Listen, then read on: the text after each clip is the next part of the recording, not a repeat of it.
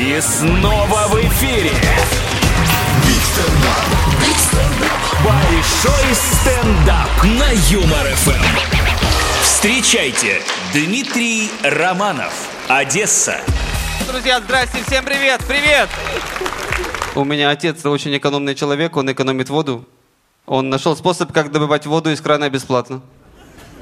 Он открывает кран совсем чуть-чуть, так, чтобы вода текла совсем тонкой струечкой, и тогда водомер не крутится. Это вам от моего отца. Он набирает воду в емкости и потом ее использует. Отец любит по воскресеньям принимать ванну, но так, чтобы это не было дорого, он начинает набирать ее в среду. Он начал использовать этот прием и в других сферах тоже. Он открывает холодильник немножко, так, чтобы лампочка не загоралась.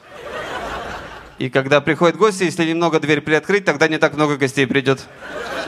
В зале сегодня моя бабушка, я уже говорил, э, бабушка уже в достаточно серьезном возрасте. Раньше она была помоложе, она каждое лето куда-то уезжала, оставляла мне квартиру. И я в бабушкиной квартире устраивал тусовки с друзьями. Э, Бабушкина квартира – идеальное место для тусовок с друзьями. Посудите сами, там все электроприборы чем-то накрыты. Много стаканов, чашек. В холодильнике много закруток. Такое ощущение, что бабушка сама всегда готовилась к вечеринке.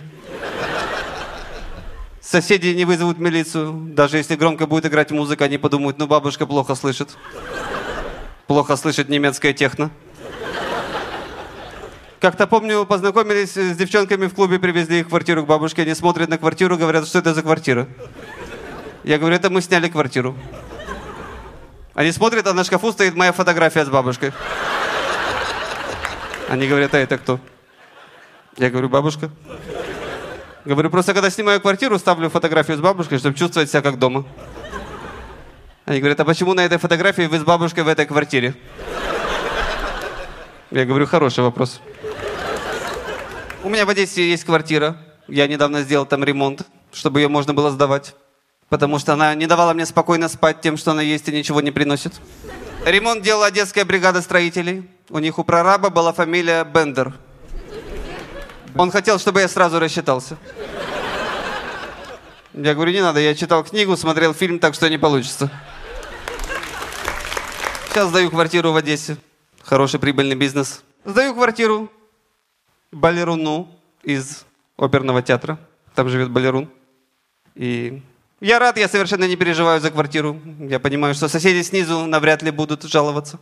Максимум, что они скажут, это что громко играла классическая музыка, и кто-то ходил на цыпочках. У меня нет предубеждений по поводу ориентации балерунов. Но меня очень насторожило, что когда я ему сдавал квартиру, я ему сказал, ты же сюда баб не собираешься водить? И он сказал, нет. Никаких баб. Никогда. И поцеловал меня.